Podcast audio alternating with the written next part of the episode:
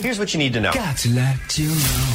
Yeah, really sad news. I, I think it's sad news. Channel 9 News, uh, Wally Lewis, the king, is stepping back from the desk. Oh, no. After 23 years, he's been doing the. Uh, He just got good. yeah, The sports reporter. No, I love the wall. yeah, he's. I'm really uh, sad about that, Spider. Well, he said that um, you know, he's going to put his health first, and he's going to do a couple of other things away from you know really concentrate on uh, a couple of charities. Uh, Good. What's that one they uh, Epilepsy, flogs? I think. Flogs, Oh, fogs. it, uh, his Oh. daughter was deaf, and so you know Former when they Origin great. turn on Former your Origin great. there Sorry. you go, the Fogs. They help Fogs. out all sorts of people. Mm. Uh, his daughter, he's involved with a charity for his daughter because she was deaf, and they did The that Hear thing. and Say Yes. Centre. That's- There She's you go. got the- Love the that. clear. In fact, I know a couple of people who work for them. They have lovely days at work.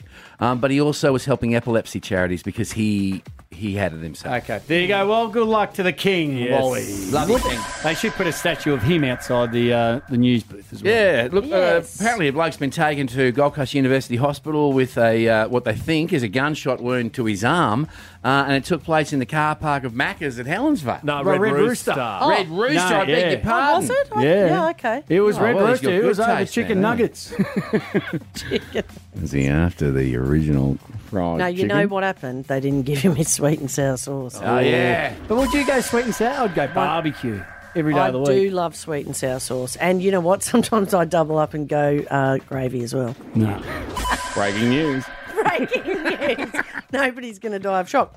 Okay, now this is very important for all parents of kids who like to ride e scooters. Okay. So, a work and road claims expert is reminding Queensland parents children under 12 are not allowed to use e scooters at all. What? And while They're 12 the only ones that are great at scooters. That's right. the rest of us That's right. fall on our face and fracture them. 100%. So while 12 to 16 year olds are allowed to ride one, they need to ensure their phones are in their backpacks and the scooters are fitted with a bell. I mean, a how bell. many kids are going to do that? They're What are not they- going what are to they, do that. cats? what are we doing? We're taking the only people in the world who can ride a scooter and saying, nah. No, but there you go. The kids, parents, you're allowed. Listen up, kids. Yes. Put a bell on your e scooter, whatever it's called. what you need to know.